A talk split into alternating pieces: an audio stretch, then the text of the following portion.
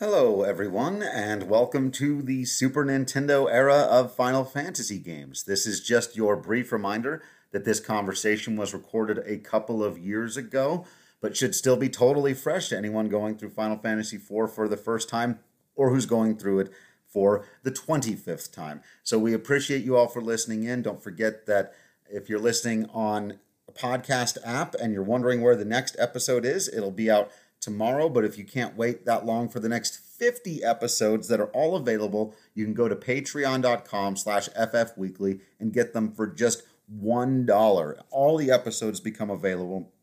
Very much appreciate you. And if you are interested in even more Final Fantasy talk, other video game, especially RPG talk, I'm starting to play Child of Light, stuff like that, you can head over to patreon.com slash DC Productions also talking Star Wars, professional wrestling, comic book movies, going through the DCEU right now, watching Star Wars Visions and Marvel's What If. We're having a great time over there with a very positive community. Again, that's patreon.com slash DC Productions.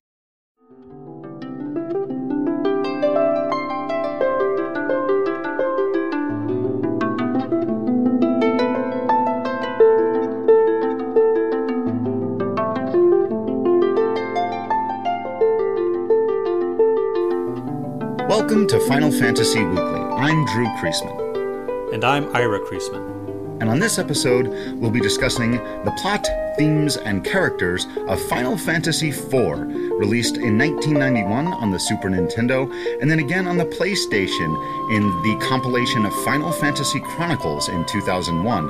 It would then again later be re released in a totally 3D remake for the Nintendo DS in 2007. It was written and produced by Hironobu Sakaguchi, with art by Yoshitaka Amano and music by Nobuo Uematsu. There is one additional notable member of the team here, Takashi Tokita, is credited as being the lead designer and a writer in the game, according to his Wikipedia page. For the first three Final Fantasy games, he worked on graphic design, testing, and sound effects, respectively, before becoming lead designer on Final Fantasy IV in 1991. Tokita wanted to make a career as a theater actor, but working on Final Fantasy IV made him decide to become a great creator, in quotes, of video games. He was one of only 14 people working on this game. He would go on to direct Chrono Trigger and Parasite Eve. So, pretty solid resume for Mr. Tokita.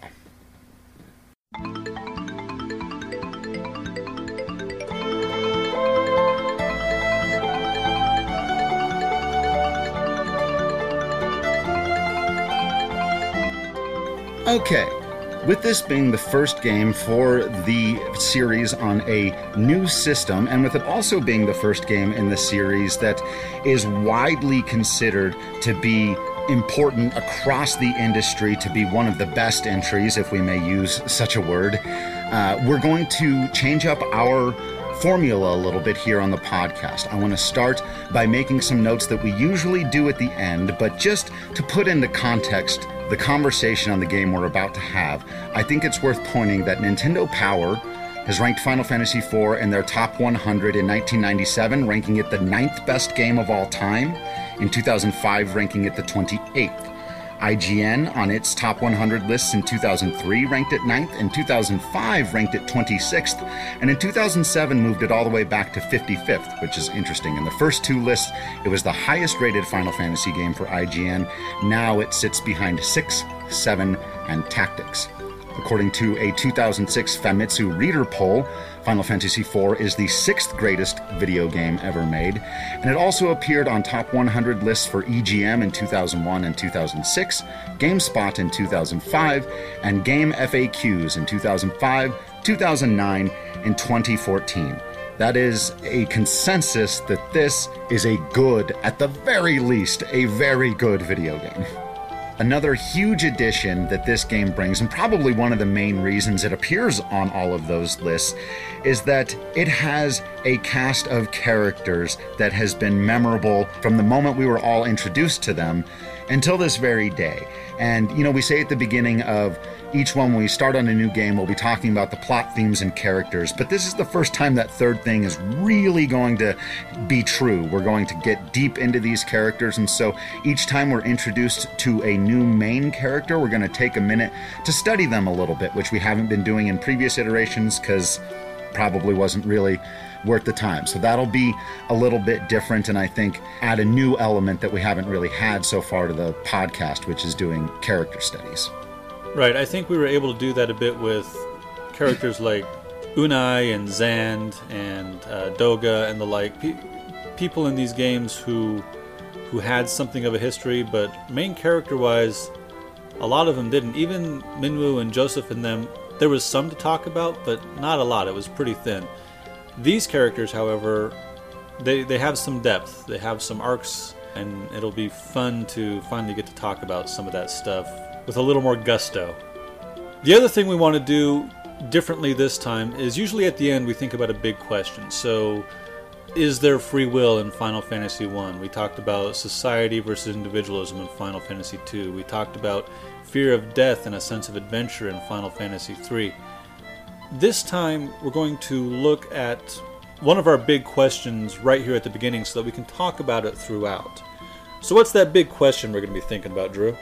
Well, it's like you said, it's a big question, so there are a lot of moving parts to it, but uh, I want to put into perspective the very end of the game, the loosely speaking, the going to the moon part of this right. game that is probably the most famous, divisive part of it. There are people who still absolutely love Final Fantasy IV, but don't like that it turns into kind of a sci fi, crazy, what some people might refer to as psychobabble type of story at the end.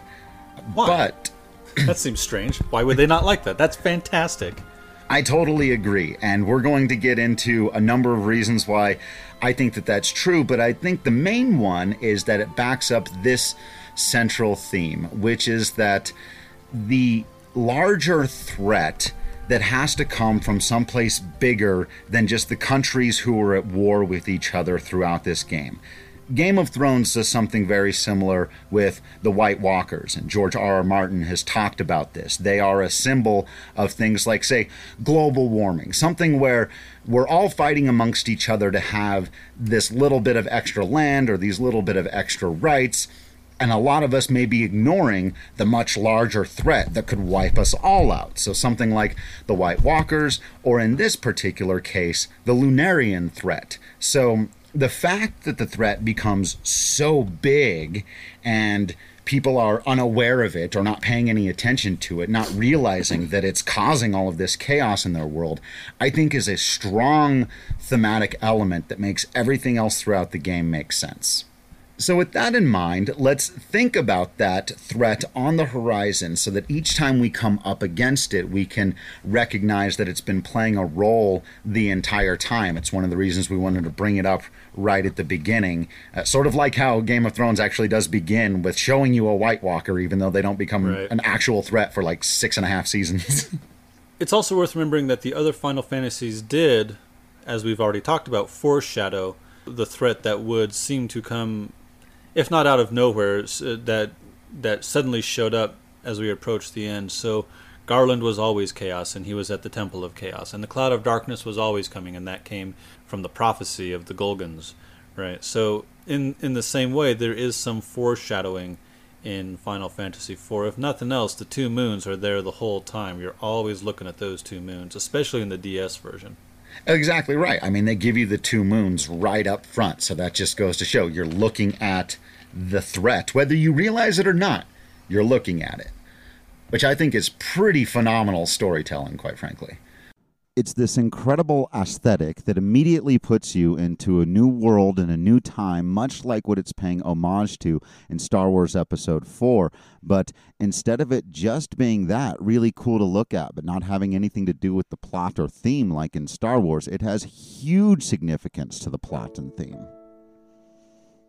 So we'll get to all of that, of course, once we get to the end of the game. Before we get to the start of the actual plot, though, let's set this up a little bit with our own personal experiences. Mine is far more ambiguous, so I'll just quickly say I barely remember the context of my original experiences with this game. I know I watched you play the whole thing, as was the case with a lot of the early ones where I would just watch you play the games and experience the stories and you know we would often read or whatever. Usually you would read them and we would just go through the games but I was young enough. That's all I remember was watching you play the game. That's it. Fair enough. As as I remember it we had gone to Texas and that's where we were introduced to Final Fantasy 3 as it was called at the time. And when we came back home we bought Final Fantasy III and Chrono Trigger and Final Fantasy II. And so we really wanted to get back to 3, so we played that adventure first. And then and we'd already played Final Fantasy Mystic Quest at this point, so we are starting to realize there's this whole big franchise. Uh, I had played Final Fantasy 1 kind of at the beginning, but I had to go back to it. And then it was so I think we did Final Fantasy 6 parentheses 3, then we did Chrono Trigger, and then we did Final Fantasy 4 parenthesis 2. And it was just another series of staying up late and reading to each other and uh, switching off the controller every now and then. And, and yeah, that's that's how I remember the experience. It's also worth remembering that the North American version was the easy version. There is an easy version and hard version. We'll get into that more when we get into the gameplay episode. But there are certain gameplay mechanics that don't show up in the North American version, and there are certain things that are censored in the North American version. Right. So, despite my not remembering all of that full context of when exactly we played it as clearly as you did, I do really remember the experiences of the game, and that's obviously the case with you as well. So, I think this will also be the first time that in this podcast where we're both drawing very heavily on our original experiences with the game, which did come on the Super Nintendo, which, as I've learned later in life, as you said, was kind of a censored, easier version of the game but still we I played through the DS version in a kind of a weird time in my life, and I don't remember it as well. So we're mostly going to be talking about the original Super Nintendo, like Final Fantasy II. And and I have gone back and I I haven't played the DS version, but I I've seen videos of people playing the DS version. For me, the the indelible version of Final Fantasy IV is the Final Fantasy II North American release Though I do like now playing the port where you can have the hard version so you can get some of those extra uh, abilities and whatnot. Yeah, and characters swear more in those versions, which is also sure. kind of fun. Sure.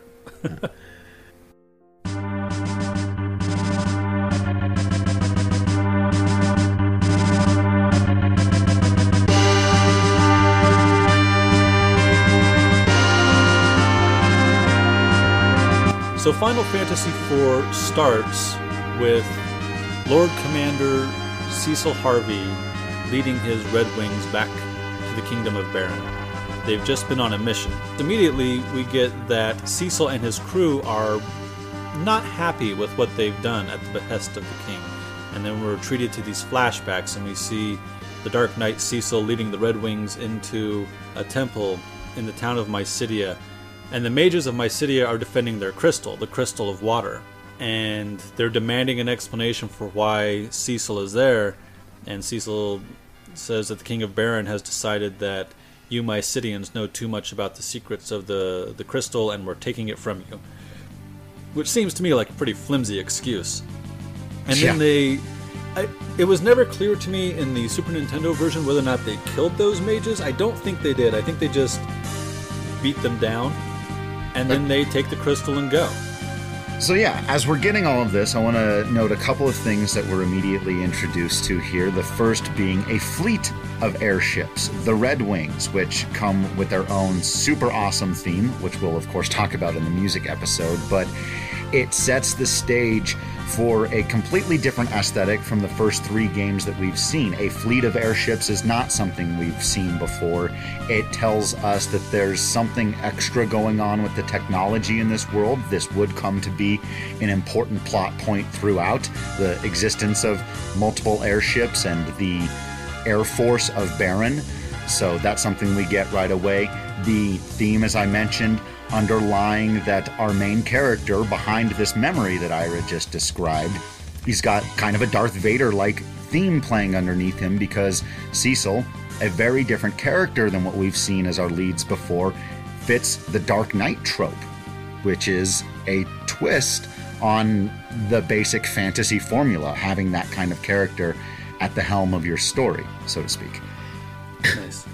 And the other thing is just inside of all of that, immediate internal conflict. This game would become known, whether enough people would play it or not, that it would impact the industry well enough, it would become known as one of the very first great stories inside of a video game. And I think one of the reasons why is that it has such successful internal character conflict, and you see it in the very first scene with the main character. So, pretty powerful way to open in a cinematic style we'd never seen in games before, with a type of character we'd never really seen in a story type of game before, setting some new standards right out of the gate. And we see that conflict throughout the game. He is constantly right here from the beginning to the next mission that we'll talk about in a minute to everything he does. He's he's questioning why he took up the dark sword, why he became a dark knight.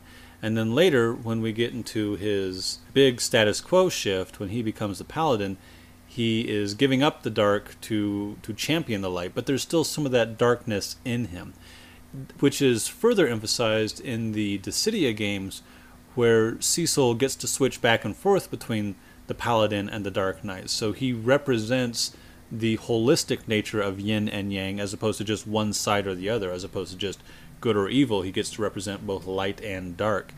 He is a character who is extraordinarily protective of his friends.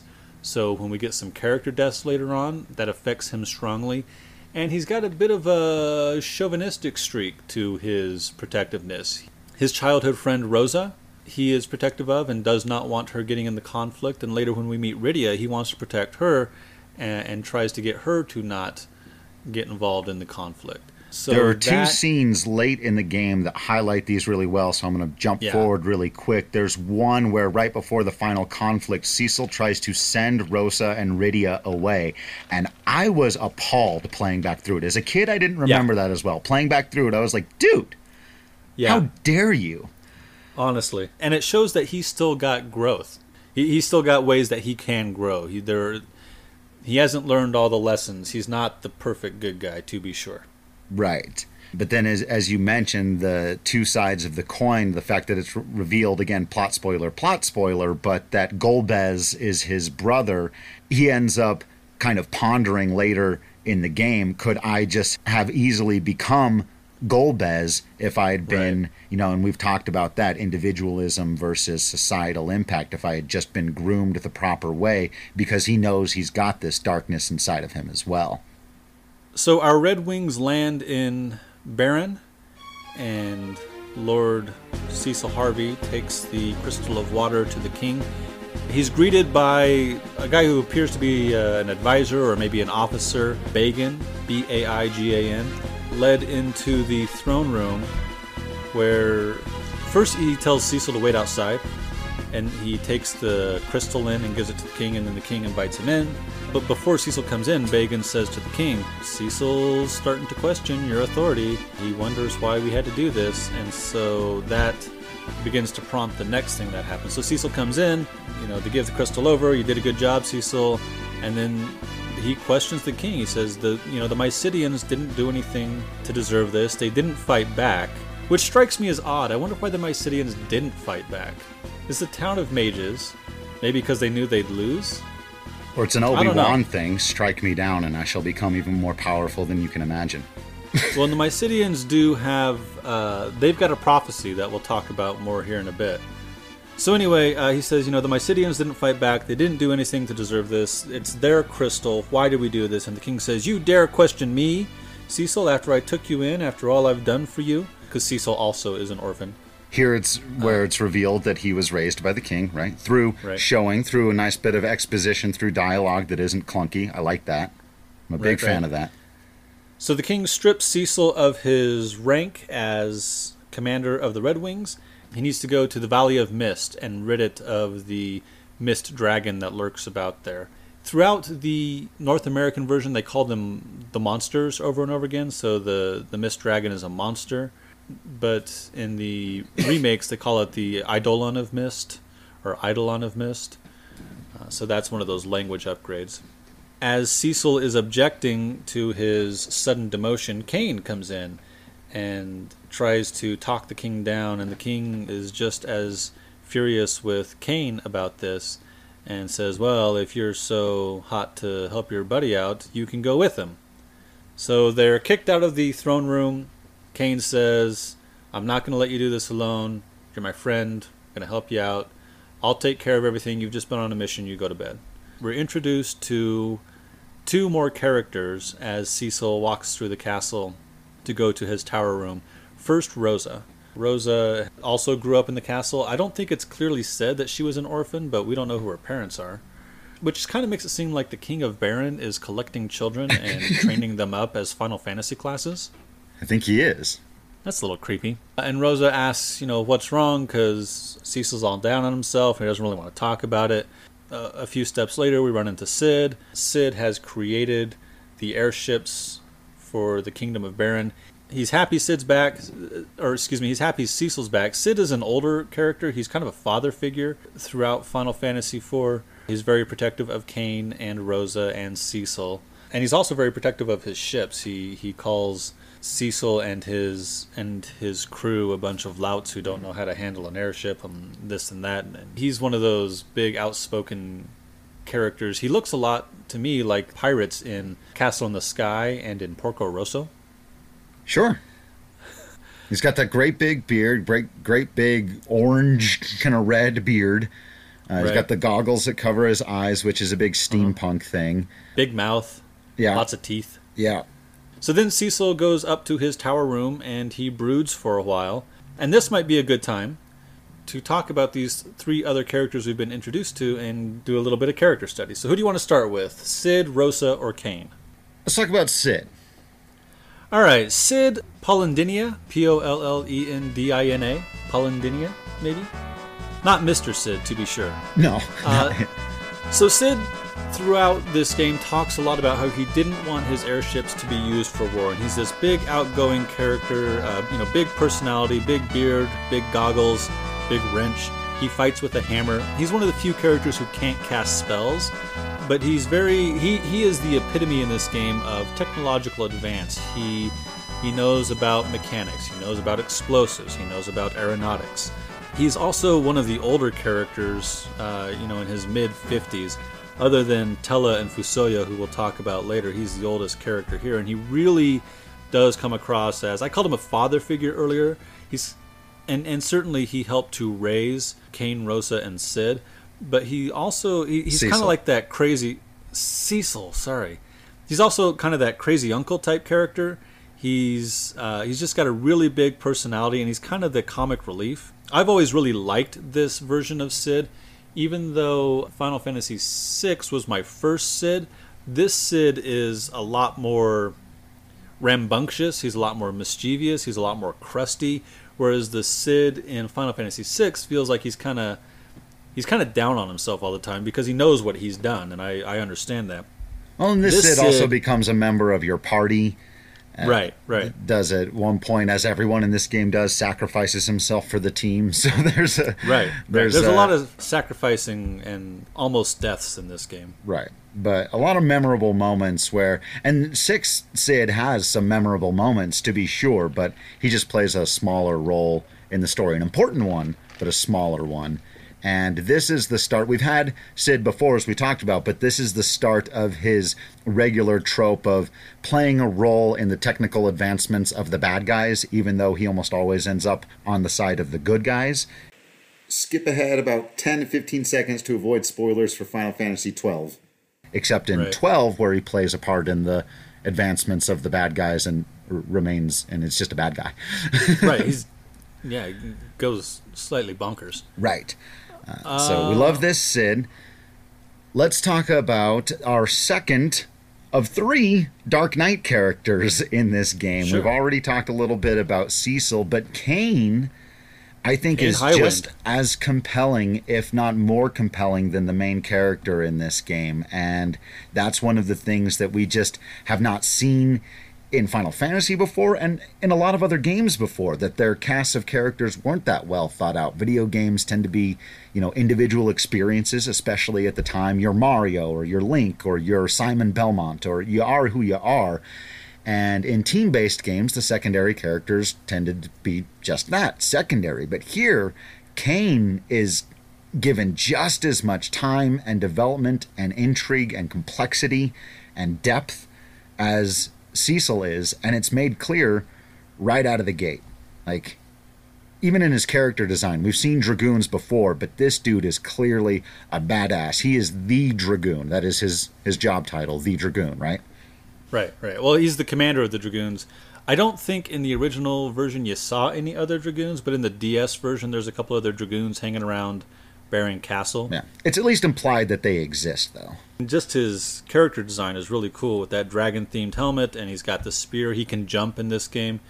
The jump command first appears here. And yeah, he's the one. He's got a sense of humor. To, yeah, yeah. And kind of a foul mouth in the DS version. Yeah. Cecil's very little, almost no sense of humor. Like you said, he went up to his room to brood. It's Kain who's like, dude, come on, buddy, I'll go with you. I know this sucks, but I'll be there by your side. And like that's right. just a character that I think people are naturally drawn to. The the guy who's got his friends back. And it's funny because, of course, again, spoilers looking forward, the thing that Kain is probably most well known for is that he goes back and forth, ends up under mind control, you know, antagonizes the party at several times, has a very difficult character arc throughout this game. Yeah, yeah. I, I feel bad for in, in the same way that Leon in Final Fantasy II gets goes to the dark side. Kain suffers a similar fate, but Leon seems to have. We, we talked about this before. He seems to have gone of his own volition. Kain gets his brain messed with a lot. Right. always feel bad for those characters. It reminds me of you still haven't seen this, but that second half of the season of Agents of S.H.I.E.L.D. with Fitz. Very similar, and it's terrible what happens to those people. So Let's move to our third character, Rosa. Rosa. Rosa Farrell is our other character introduced here. She is a white mage. She's also an archer, though that doesn't really come into play much. Uh, she's much more known for being a white mage. And she is one of two female playable characters here. She's an interesting character. She sort of strikes this balance between the typical feminine roles, but also being a strong character. And I don't like saying it that way because I would prefer that typical feminine roles weren't considered weak. That, that just feels kind of gross to say it that way. But in general, in fantasy games, the female characters are the more are the softer characters, the quieter characters, the support characters, and she fills that role. And I think throughout Final Fantasy IV, there's a sort of comment on feminism or, or femininity and which characters exhibit the most strength. And Rosa, for all her stereotypical femininity, shows a lot of strength she's the one who, and I'm going to go ahead with the plot a little bit here again, is when Cecil goes up to his room to brood, she's the one who comes in the tower and says, You're not weak. You did stand up to the king. You're going to go take on this other mission and it's going to be dangerous, but you can handle it. And she is, she's still a support character, which is almost too stereotypically feminine but at the same time she does it well and her strength is in her kindness and in her empathy and I think she's a really interesting character for that. I think a lot of people want to look down on female characters who are healers because that it's too much what we've seen before, but Rosa fills the role so well and she does it with a quiet strength as opposed to uh, a belligerent or aggressive strength and I really appreciate that. Yeah. I do too, and it's backed up again. I think, like you said, one of the reasons it works, I'm going to bring up another piece of music, but that scene is accompanied by the theme of love, one of Nobuo Uematsu's most widely known, most widely celebrated pieces of music. And if you think that's an easy designation to get, you haven't been paying very close attention to the podcast. That's quite an achievement for a piece of music, and this scene is backed up by that. And I think that theme is for her exactly what you were just saying. It is both delicate but strong and empowering and forward moving. And that's what Rosa represents to me as much as she is quiet and reserved. That's okay. Sometimes so is my brother. but that doesn't mean that you aren't forward moving and necessary to the success of the people around you who might be a little more aggressive, like, you know, me. and that that, you know, that you can't achieve your own success inside of that. And so that or or outside of that even. And I think she does both of those things. So yeah, that's also kind of our final scene in what we've called before the cold open where she says you've got to go do this thing. So it is Rosa's bit of inspiration that really kicks off the story proper.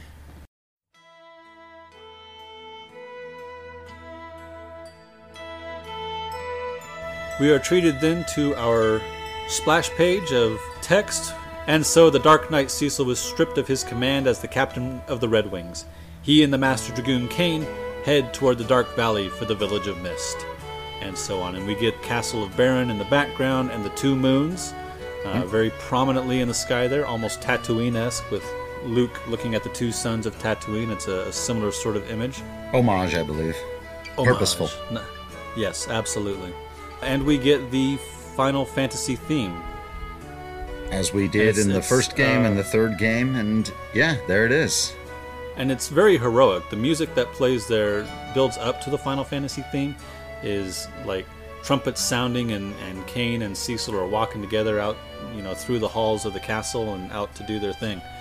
Which is a bit ironic given what happens next. Yeah.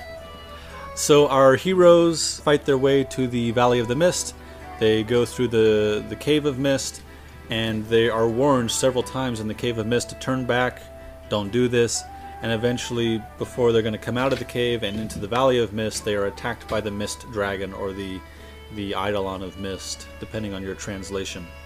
And they fight it, they win, they go into town, and they were given, uh, depending on your translation, they were either they were given a package or a bomb ring, which is a bit overt, or a carnelian signet.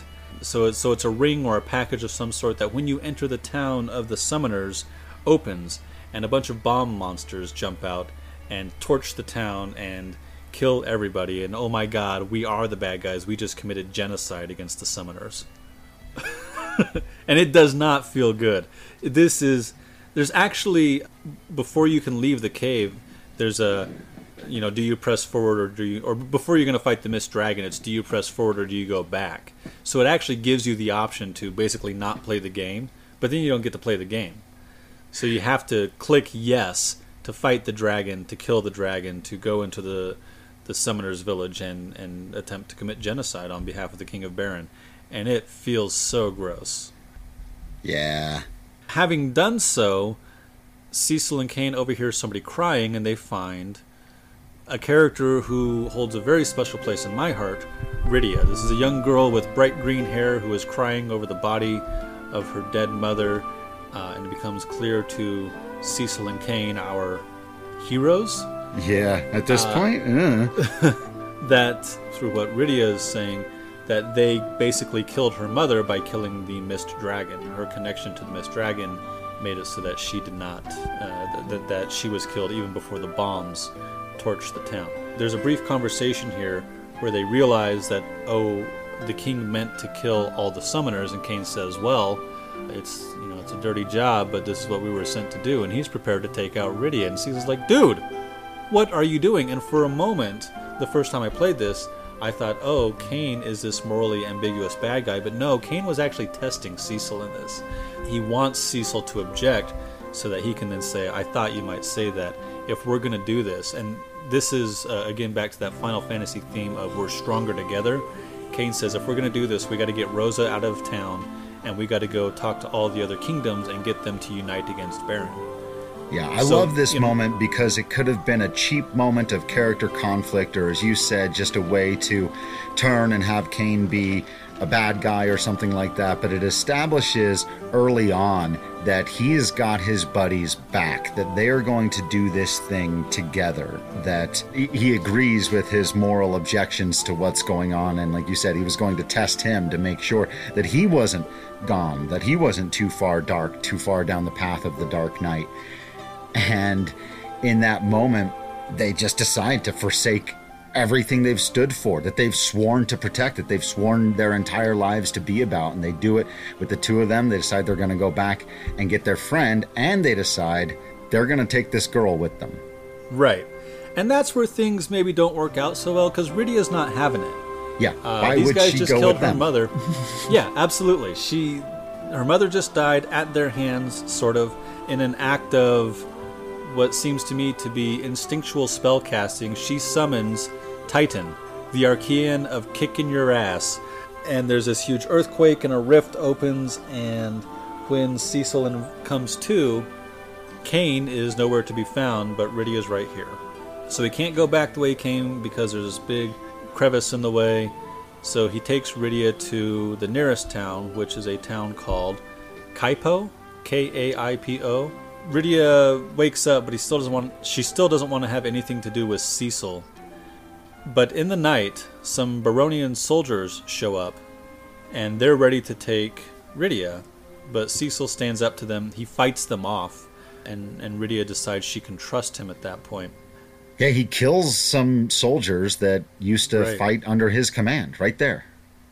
In the morning, they find that Rosa has escaped Baron on her own and followed them and made it to the town of Kaipo, but then she came down with desert fever. And the only cure for desert fever is a sand pearl from the kingdom of Damcyan. As everyone knows. Common knowledge in this world. So Cecil and Rydia decide to set off that way. There's an underground tunnel to get there, and in the underground tunnel, we meet the sage Tellah. Yeah. So Tellah is our second oldest character of this group. If Cid is in his 50s, I think uh, Tellah's meant to be in his 60s or so. Yeah. And he definitely plays the the role of the kooky mentor type. He is an old wizard. He's been an old wizard for a very long time. He gets these cool kind of purple sunglasses, big white beard, crazy Albert Einstein hair, and he is extraordinarily powerful except he can't remember all his spells. Yeah. So he's not as powerful as he used to be. And there's this cool gameplay bit where as he levels up, some of his stats get worse. Yeah, he's an interesting character for a lot of reasons, including the gameplay stuff and, of course, his familial ties. Everything that he's doing is about his family. And so, in that way, Tellah is, I think, right at the heart of the central themes of this game. His whole thing is about protecting his family and being there. And uh, that's where the whole Spoony Bard line comes from, which we'll get to in a minute. But yeah, uh, very, even though, like you said, a kooky he strikes that interesting balance because he's very strange and oftentimes is played for laughs, but is like the emotional core of the game. Right. So Tellah is on his way to Damcyan because his daughter Anna has eloped with a bard. A spoony bard. So they they get through the tunnel and they make it to Damcyan just in time to see the Red Wings bomb Damcyan and seize the fire crystal. So now the Kingdom of Baron has the water crystal and the fire crystal. And Tellah, of course, is very upset because his daughter's here. Yeah. So they get into the town of Damcyan, and they find Anna, and they find the bard Gilbert, who's actually Prince Edward Chris von Muir of Damcyan, and he's going to become king of Damcyan one day, probably very soon, given what just happened to Damcyan. Yeah, it Uh, just got bombarded by the fleet of airships we saw at the beginning of the game under command of the main hero. The Red Wings have blown this place to smithereens. We learn from Edward that the Red Wings are under new command. They're under command of a man named Golbez, another Dark Knight. We also learn that in the attack, Anna shielded Edward from the bombs, and that's why she is now dying. And Tellah is furious. So Tellah is prepared to attack and presumably kill Prince Edward, but Anna stops him. She she proclaims her love for both her father and for the prince. She asks that Tellah forgive her for running away, for abandoning him, uh, for being selfish, and, and he says, of course, that you know he he comes to an understanding that her love isn't selfish, but rather that is an extension of him in a way because you know he raised her, so he raised a, a loving person, and it's not Edward's fault that the Red Wings attack. It is, of course, during that altercation between Tellah and Edward that we get the famous Spoony Bard line. Uh, Tellah, in a moment of extreme rage, says something that wasn't probably intended to make us all laugh. Not really a moment where they were going for laughter, but it's something that's become so well known about this game that they've kept it in further iterations. As we've said before, I think both of us really like that about it, though I will say if I was trying to adapt this game and its story for another audience, I probably would somewhere, I, I, definitely would somewhere make sure somebody said the line of dialogue, you spoony bard, but I probably wouldn't put it in this moment. What Tellah was really uh, going hmm. for in a moment of okay. rage, I think in either a show or a film would be better served even with the line, you son of a bitch. And sure. because you don't want to undercut the emotion of this moment. And I think because back on the Super Nintendo in those days, we were so used to being able to kind of separate those things and accept a certain amount of, of symbolism in our games. And as we've talked about, this is, you know, these are representations of events. And we also understood that translations back in the day was were all pretty tough. And certainly know all your base are belong to us. And this game had its bona fides established as a solid, serious, dramatic game. So this one thing, people were like, "Yeah, it's fine," but I I wouldn't want to ruin the moment. Fair enough. Depending on the actor, but still, yeah, the the line the line reads as goofy, no matter how you say it. No right. matter the gravitas. But in this so, moment, we also discover that Edward, as he says himself in a line of dialogue, is a coward. Yeah. And Edward's fear and emotion are not really treated with kindness in this game. He, uh, one of the things he'll do in combat is he will run away. Uh, he is smacked around, like he's literally smacked by Cecil at one point. Rydia calls him a coward. He is browbeaten into helping them go find the sand pearl. So Tellah in a fit of rage, leaves trying to seek revenge against Golbez. So it's just Cecil, Rydia, and now Edward trying to go find the Sand Pearl to save Rosa. And yeah, Edward is he's grief stricken, he's afraid, and he's kind of badly treated here. Yeah, I didn't really like the way that they treated him either, although I thought it was interesting the way Rydia was growing into her role as this is war. Like, you think you've got it bad. All my people are dead. My whole hometown has burned down. And now I'm adventuring across the world with the man responsible. Like, you can maybe get over your stuff because we've got more important things to do. I thought that was an interesting way for her character to suddenly go. Sure. But. Though, in fairness, Edward's town is burned down, and almost everybody he knows is dead too. Right. So yeah. And, so and, she's handling it differently. Absolutely. Yeah. Um, but and it is an inversion of the thing you were talking about in that moment the typical roles i guess we would see of strength and weakness so i'm not necessarily convinced she's being strong and he's being weak either but uh, they're at least inverted right there and she's the one sure. slapping him around saying get your stuff together we gotta go so Edward agrees, and he does start to find some courage and strength from his friends here. They will become his friends, but his compatriots. So they go to the ant lion's den where they can find the sand pearl. Now, if I could take a brief moment to divert here, an ant lion is a real thing. Adult ant lions basically look like dragonflies, but ant lion larvae really do dig these pits and then aggressively eat whatever falls into the pit. So, and then it's also a, a monster in D&D and I'm pretty sure the antlion in Final Fantasy is a direct representation of the D&D monster because it's much bigger and it's got giant pinchers and stuff.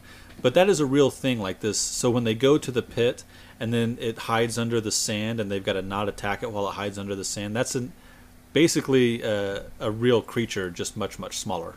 Cool. So they get the pearl, they go back to Kaipo, they heal Rosa, and Rosa informs them that Baron is preparing to get the next crystal, the Crystal of Wind, from Fabul, which is a, a kingdom of monks.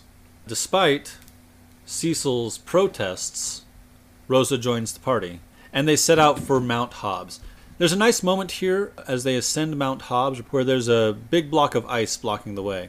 And Rydia can melt it because she's got black magic. She can cast fire and melt it, but she's afraid to because her city was just burned. So now she's got this fear of fire. And it's worth noting that Edward's encouragement of Rydia is much gentler than Rydia's encouragement of Edward. It's with Rosa and Edward they're able to convince her to go ahead and use her fire magic so that they can continue on their journey. Once they get across Mount Hobbs, they find a monk fighting off a bunch of monsters. And here we are introduced to Yang Fang Leiden. He is another one of our characters who does not cast spells, but he gets the kick maneuver, which allows him to fly across the screen and attack everybody at once. And it's really, really cool. Yeah, it's remarkable how satisfying that little animation is. It's awesome. He's awesome. Love Yang, even though he probably gets some of the least amount of character development of any of these guys. His role is essentially badass monk dude with a little bit of wisdom who mostly just, you know, does his job and he, he doesn't he kind of comes in without needing a whole lot of character development. He's far more centered than any of the rest of our cast of deeply conflicted people who have all kinds of issues going on. He's got his goals for sure but he's got his right. stuff together pretty much. He is a he's a happily married man. He knows his place in his kingdom. He knows his place as a warrior and an adventurer and yeah he is he is definitely more of a mentor type. He's he knows what he's about and he's ready to do it. And he just comes in with more confidence, and I think it's a nice yeah breath of fresh air at that moment in the story that's been kind of beating you down. I think in a really good way, but at that moment when he comes out on the top of that mountain, just kicks all those goblins' asses, and you're just like, yeah, finally, a little bit of positivity. so Yang joins the group. They go to Fabul and the the king of Fabul is not immediately prepared to trust the group because Cecil's a dark knight and he knows Cecil's attached to Baron, but Yang testifies, so to speak, on their behalf, and they believe that an attack by Baron is imminent. So they get their monks together to defend the castle, and our heroes uh, end up in the crystal room, and that is when our old friend Kain reappears. And there's a fair amount of confusion at this point because instead of our old friend Kain showing up to help us on our quest, he immediately attacks the group. His friend, his buddy. And we know it has already been established, as we saw with their encounter with Rydia, that Kain wasn't just going to flip on his buddy for power or riches. We know that. So there's a deep level of confusion here that is not resolved as Kain just attacks the party and pretty much makes quick work of them, makes them look silly, which adds to his badass credibility, by the way. Golbez also arrives during this fight. We get to see him for the first time. He's tall guy, big, broad set of armor, awesome cape, full face helmet. Yeah, one of the things we talked about in the Empire versus Rebels podcast was about the lack of faces and the increasing mechanical nature of the Empire. And it's funny that with the three characters in the room at this point, all three Dark Knight characters, Cecil, Kain, and Golbez, that their sort of their designs reflect the progression of Dark Knight trope up to Golbez, whose face is completely obscured. So Golbez kidnaps Rosa and takes the crystal and he and Kain decide to leave our heroes intact, and that leaves our heroes to decide what to do next. So they decide what they need to do is get to Baron to stop this nonsense and, and take the crystals back. They get on a ship and they head that way. And once again, things go off the rails. There's this big storm, and their ship is attacked by a giant sea monster called Leviathan. We've talked about Leviathan before, right? Yeah, we've talked about Leviathan in the Summons episode. Leviathan tends to view humanity as weak and lesser, and this Leviathan is maybe a little more magnanimous than that, but not a lot, because Rydia goes overboard and Leviathan swallows her. And then, in a moment of heroic nonsense, Yang jumps in the sea after her, as though he could save her from Leviathan. Doesn't go well. The ship is wrecked, and Cecil washes up on the shores of Mysidia alone.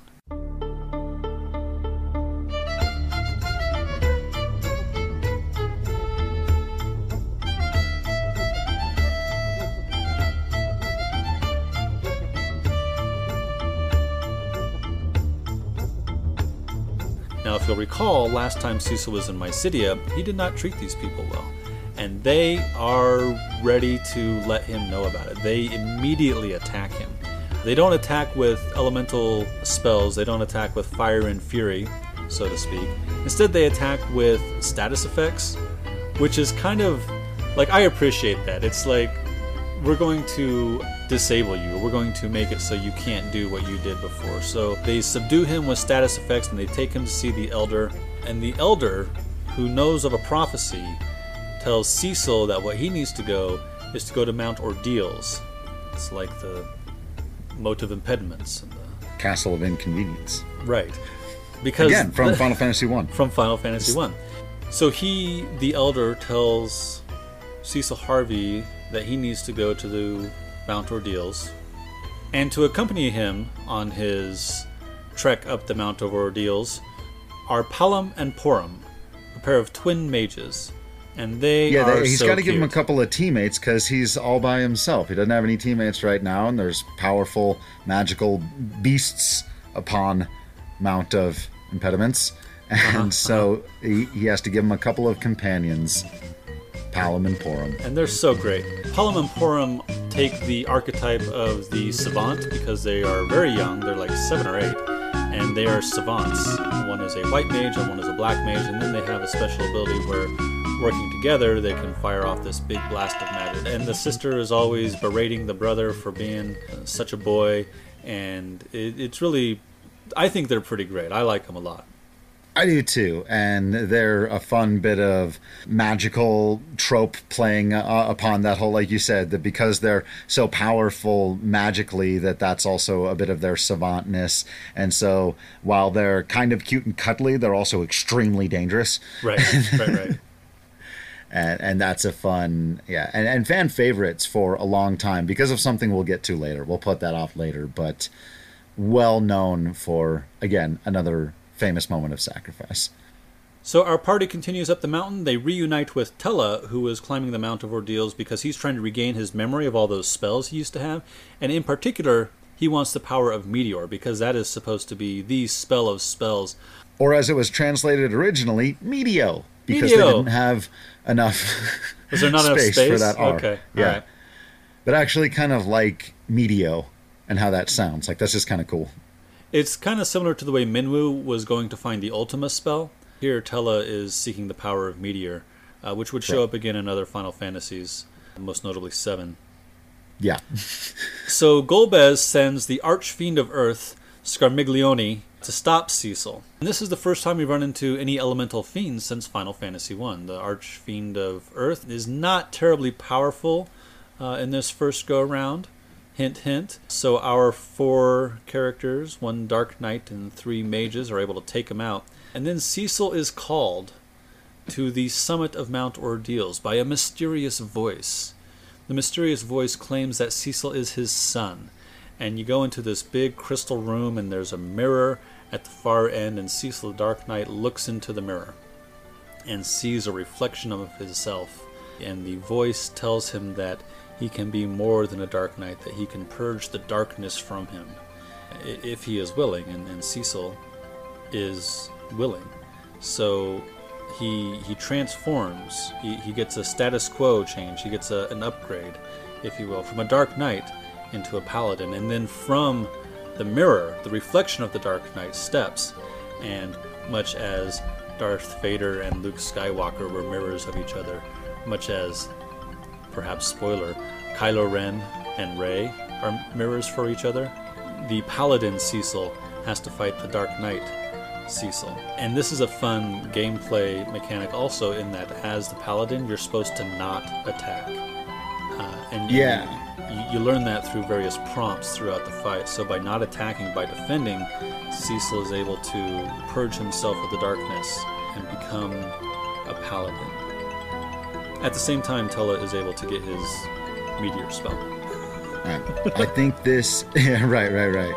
I I think for people who you know are really into the series and remember their experiences with it as much as we do, the scene in Mist where, like you said, it just it has an effect on you. It makes you feel gross. It makes you feel bad about your own actions in the game and what has just happened. And so, a very memorable scene. But I think this, when Cecil becomes a paladin, is probably the first super famous moment, story driven Final Fantasy thing that even people who aren't even necessarily into the series, they know Cecil becomes a paladin. They had heard about this moment where the main character who had looked one way the whole game all of a sudden looks a different way and his calling becomes something different. And video games didn't really do that at the time. Right. And so this is seen as one of the early examples that both this game and this series were on another level when it came to reaching their audience from a storytelling standpoint.